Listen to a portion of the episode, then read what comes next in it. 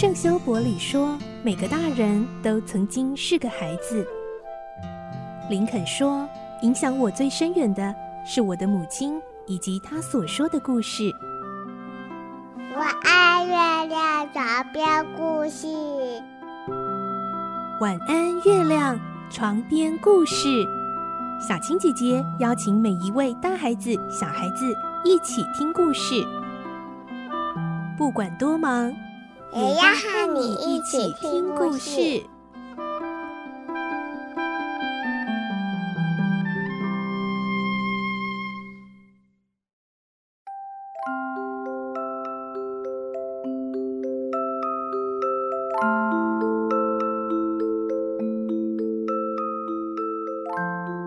晚安，欢迎你和我们一起听故事。我是小青姐姐，我们继续听小公主的故事。今天是三十八集。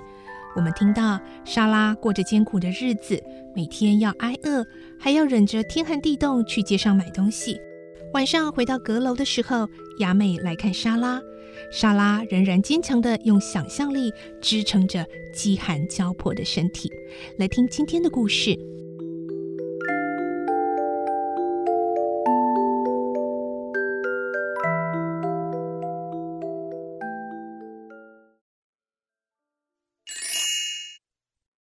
小公主三十八集，饥寒交迫。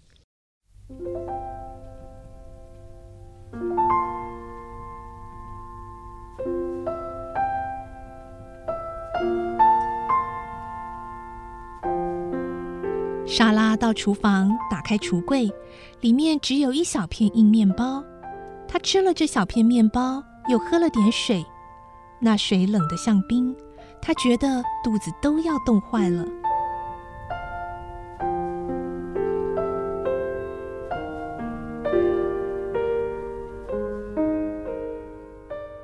莎拉拖着疲倦又湿透的身体，爬上又长又高的楼梯。这个楼梯好像永远爬不完似的。她每爬几阶就得停下来休息。他的呼吸急促。喘得上气不接下气，而且还有些晕眩，几乎要跌倒。但他还是打起精神，手抓栏杆，一步步的往上爬。他在心里说：“爸爸，莎拉一定要履行对您的承诺，无论遇到多么坎坷的情况，都要忍受。就像现在，我虽然又冷又饿又累，还是会咬牙苦撑下去。”爸爸，请您在天上看着我，看看您的莎拉是如何奋斗，是多么努力去实践诺言。请您保佑我，让您的莎拉始终是个好孩子。啊，可怜的莎拉，她天上的父母将以怎样的心情来看这饥寒交迫的女儿呢？莎拉呀，坚强起来，不要输给所有的阻碍和苦难。勇敢而正直的人，总会得到上帝的眷顾。他们一定会这样说，而且一定是含着眼泪看着他们的女儿。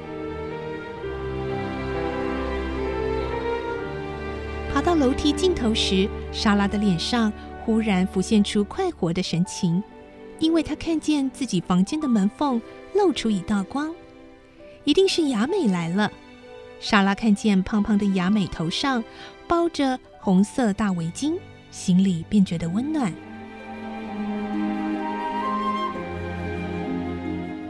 雅美看见莎拉进来，说：“莎拉小姐，你终于回来了，我等你很久了。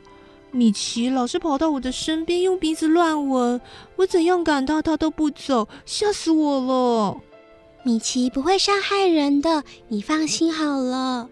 莎拉无力的坐在板凳上。莎拉小姐，你好像很累，脸色很难看呢。是的，我很累。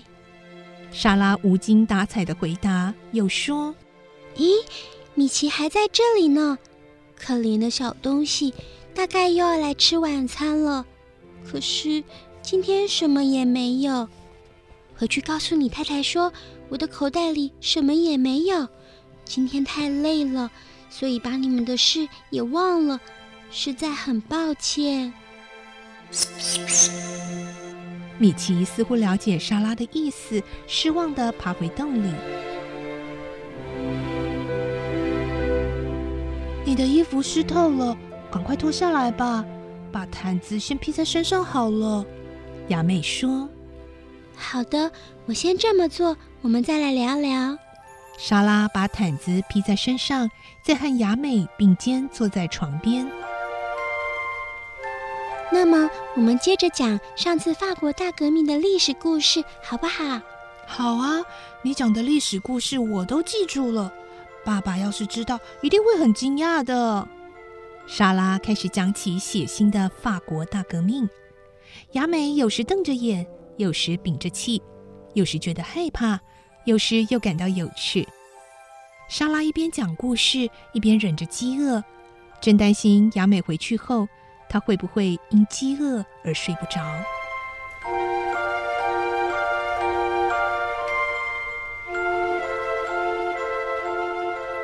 连平时反应不大灵活的雅美，今天都感觉出莎拉有点异样。她说：“以前我常常希望能变得像你那样瘦，但是今天看来，你比以往更瘦，眼睛也比过去大得多了。”莎拉装着不在乎地说：“嗯，我从小就瘦啊，而且我本来就有一双绿色的大眼睛。”我喜欢你这双奇特的眼睛，你的眼睛好像在注视遥远的地方，实在太吸引人了。而且碧绿的颜色真漂亮，但有时看起来又像是黑色。是的，这是猫眼睛。莎拉轻轻地牵动嘴角，笑了笑，说：“可惜这种眼睛不能看黑暗的地方。如果真像猫那样，在黑夜里能看见东西。”一定很有趣。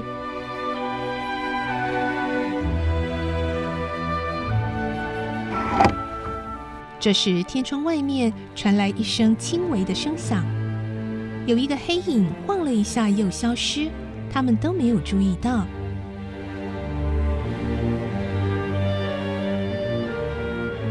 哎，刚才的声音不像是米奇弄出来的，好像是什么东西在屋顶上跑过去。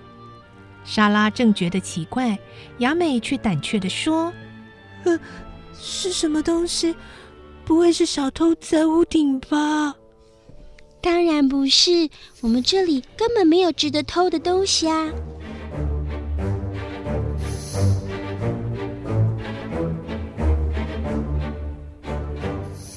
这时又有个声音响起，让两个人都吃了一惊：“你到底在干什么？一定是你！”这次是明真校长在楼下咆哮，莎拉赶紧跳下床，迅速吹熄灯。雅美颤抖的问：“是校长吗？”“ 是的，他在责骂贝奇。他他会不会到这里来啊？”“大概不会，他以为我睡着了。不过我们不能出声哦。”两人紧张的屏住气息。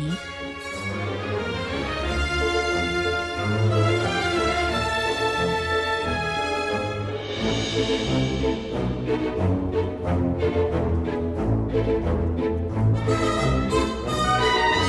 you.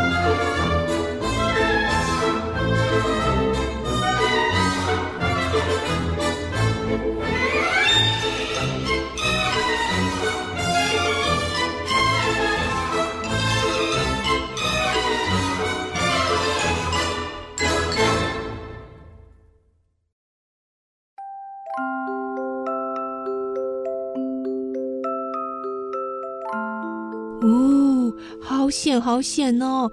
原来这个明真校长是在骂贝奇，所以他们两个应该没有被发现吧？嗯，明天我们再继续来听小公主莎拉的故事喽。祝你有个好梦，晚安，拜拜。小朋友要睡觉了，晚安。